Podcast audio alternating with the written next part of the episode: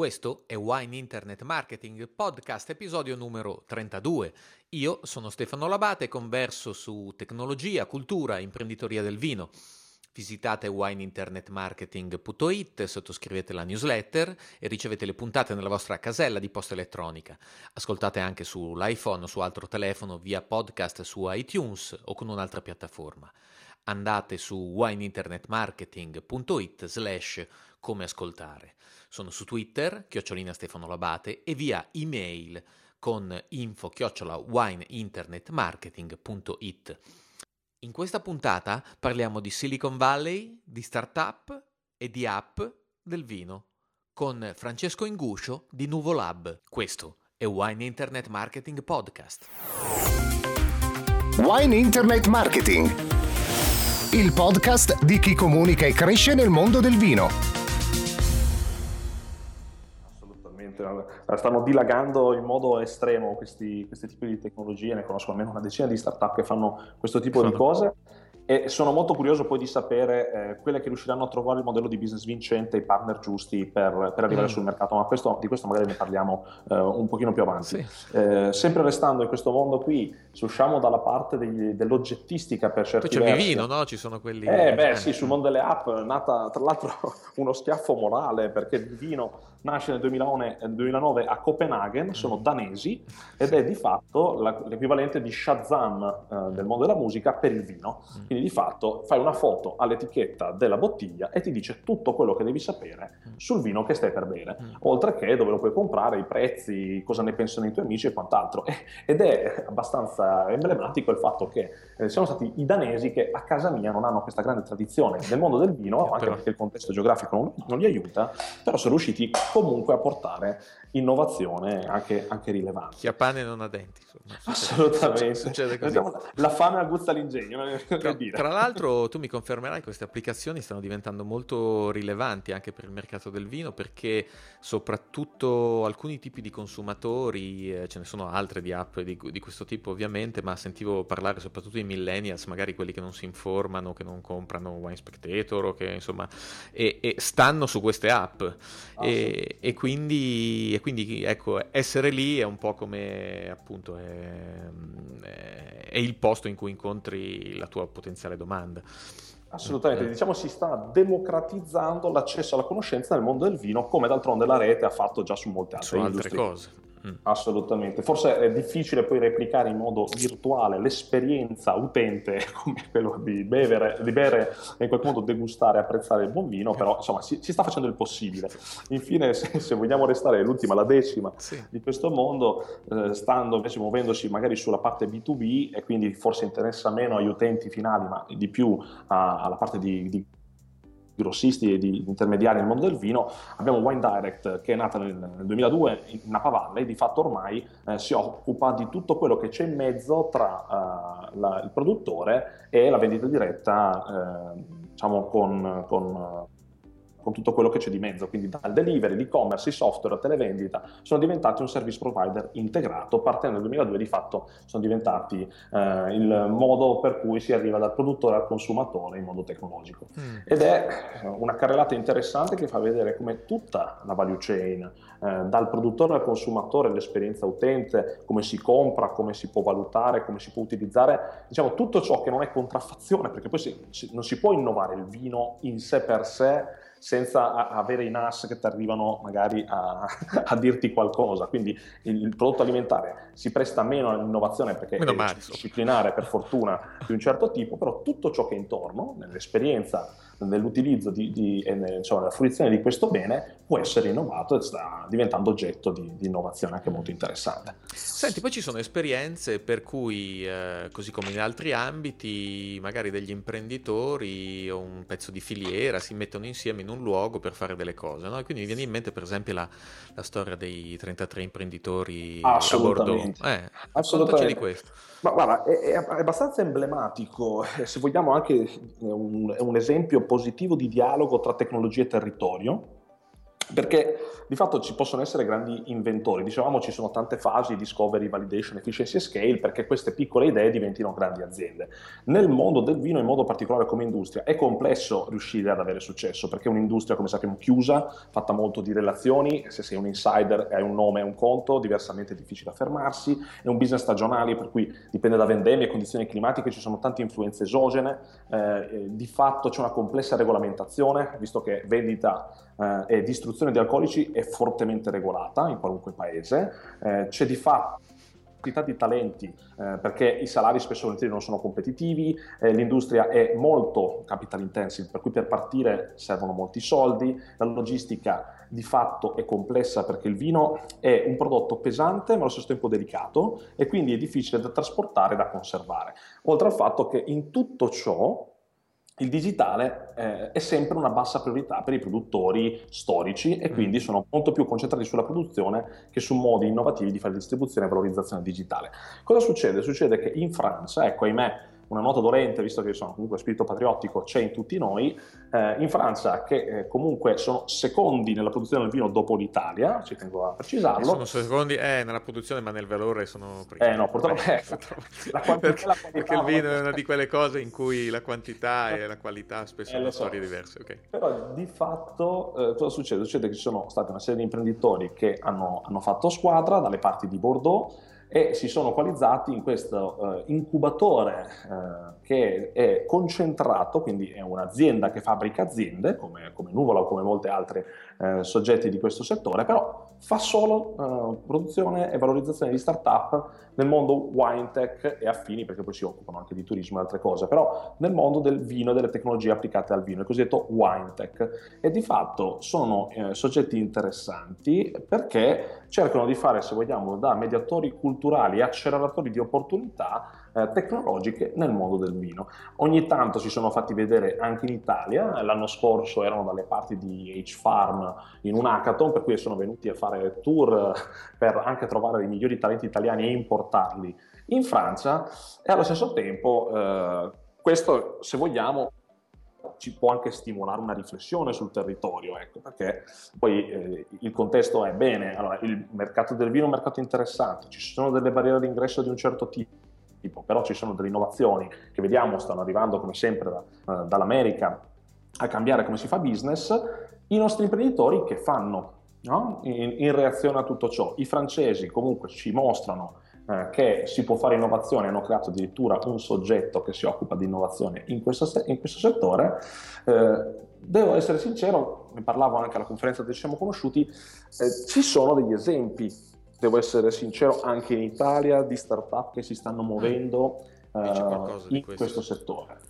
Uh, Guarda, te ne cito alcune, un paio giusto per fare un paio di esempi di qualcosa che non siano sempre le solite app, i soliti e-commerce e quant'altro, che ormai io non considero più nemmeno di frontiera, sono sotto gli occhi di tutti, se uno si guarda la televisione si vede la pubblicità certo. di Tannico, ad esempio, eh, che insomma alla fine se uno vuole comprarsi via e-commerce il certo. suo vino se lo, può, se lo può trovare, quindi ormai quello è diventato un po' di massa. Ci sono altre cose un pochino più di nicchia che forse possono essere più interessanti per i produttori ancora prima che per i consumatori.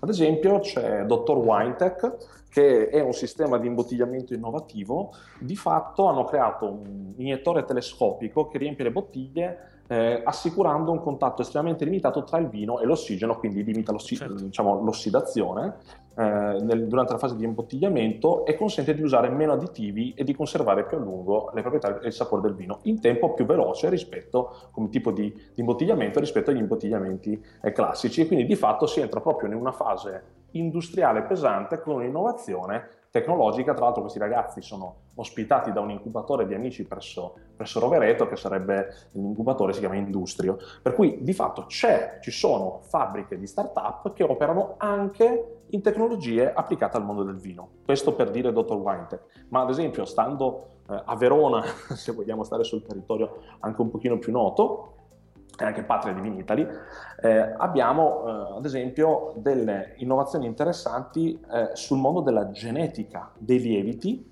eh, che sono eh, ormai sempre ovviamente per, per, per ferment- usati per la fermentazione dei vini. Eh, la questione è che ovviamente le, le, le, uve possono essere diverse, i terreni possono essere diversi, maturati in modo diverso, Poi i lieviti utilizzati, non dico che sono sempre gli stessi perché non è vero, però in qualche modo c'è una certa varietà, ma non sono progettati geneticamente per, eh, per eh, diciamo, il tipo di ambiente che troveranno nella specifica botte e per i lieviti che già sono presenti in quella botte. Invece questa società si chiama Microbion, che è una spin-off dell'Università di Verona, fa lieviti personalizzati eh, per l'innovazione enologica e non solo nel mondo dell'alimentazione.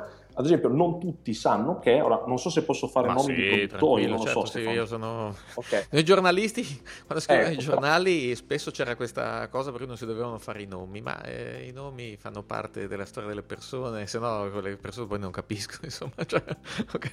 no, eh, allora, se uno vuole fare un esperimento, si prende il, l'amarone costasera di Masi, No? Eh, e il buon Sandro Boscaini eh, ha utilizzato Microbion, questa startup, con una collaborazione con loro per riuscire a selezionare il lievito giusto per rendere eh, diciamo, particolarmente apprezzabile apprezzabile l'amarone con stasera che, che, poi ha lanciato. Quindi di fatto sotto il cofano di, della macchina della grande azienda magari c'è il motore o quantomeno una piccola componente che viene inserita nel motore eh, che proviene da una startup. E questa è anche una storia di collaborazione interessante tra il mondo della ricerca, in questo caso universitaria, e il mondo dell'industria del vino. E questo ci fa capire come le startup con la U non siano semplicemente eh, le, eh, le start-up okay. con la quindi l'innovazione non passi solo dal digitale, perché i due esempi che vi ho, vi ho, fatto, che sono stati fatti apposta nel mondo analogico fatto di atomi, certo. non quello digitale fatto di bit, riguardano cose concrete che si possono certo, toccare certo. con mano. Se vogliamo, sperando anche che questo possa stimolare altri imprenditori sì, a prendere fatto, esempio. Mm, bene, bene, hai fatto, fatto, bene a citare queste cose perché poi di fatto ci sono anche tante cose in Italia, spesso magari non emergono mh, mm, o restano magari a un livello ehm, di ricerca certe volte oppure non, non, non acquistano appunto i, eh, la notorietà o l'impatto sul mercato di, di altre cose, però sono, eh, ci sono comunque. E, ehm, mh, senti, volevo chiederti una cosa perché ehm, un tuo giudizio, adesso andrei come, come, esperto di innovazione anche a proposito della Silicon Valley. Eh, grazie a questo podcast sono entrato in contatto con Google. A Dublino mi hanno chiamato e mi hanno proposto una partnership su un progetto. Loro mi dicono eh, che hanno un problema sull'Italia eh, insomma, sono cose normali, cioè, non, mm. non, credo di rivelare niente. la cosa non mi stupisce. Sono cose, no, cioè, non rivelo niente. E, um, hanno un problema con la pubblicità digitale, no? E secondo la loro analisi non è un problema di soldi che manchino in Italia, soprattutto in alcuni settori magari che ritengono più insomma, interessanti, ma di cultura digitale. Eh, spesso insomma, si dice che il ritardo dell'innovazione anche digitale è colpa della politica. Eh, ora, secondo te, anche secondo te c'è un ritardo invece anche una, della cultura d'impresa? Ma sai, eh, la questione è che poi in Italia bisogna un po' sempre tirare per la giacchetta a tutti. Eh. Sembra quasi che uno fa un favore se fa innovare, se fa innovare le aziende. È, è comunque un concorso di colpa, se vogliamo. Perché eh, la questione è, da un lato, bisognerebbe incentivare di più l'investimento in nuove tecnologie, in start-up, non solo in digitale, e se dobbiamo essere proprio sinceri, eh, l'ultima legge di stabilità che ha previsto un, un, sostanzioso credito d'imposta per chi fa business con start-up innovative, mm. un supporto mm. per queste collaborazioni. Apro una parentesi, cioè, scusa, anche la eh, larga, magari a qualcuno sarà... È, è scappata già qualche sì. tua parola nella conversazione Skype. Aspettiamo che i proclami esatto. sulla banda larga anche di questo governo diventino fatti. Mm. Quello che serve sicuramente è un, uh, in qualche modo un'infrastruttura degna di questo nome. Noi siamo fanalino di coda come sempre ed è, eh, sono gli ultimi dati insomma, sulla parte di digitalizzazione delle nazioni, sì. almeno in Europa, quindi abbiamo un'infrastruttura molto Ecco.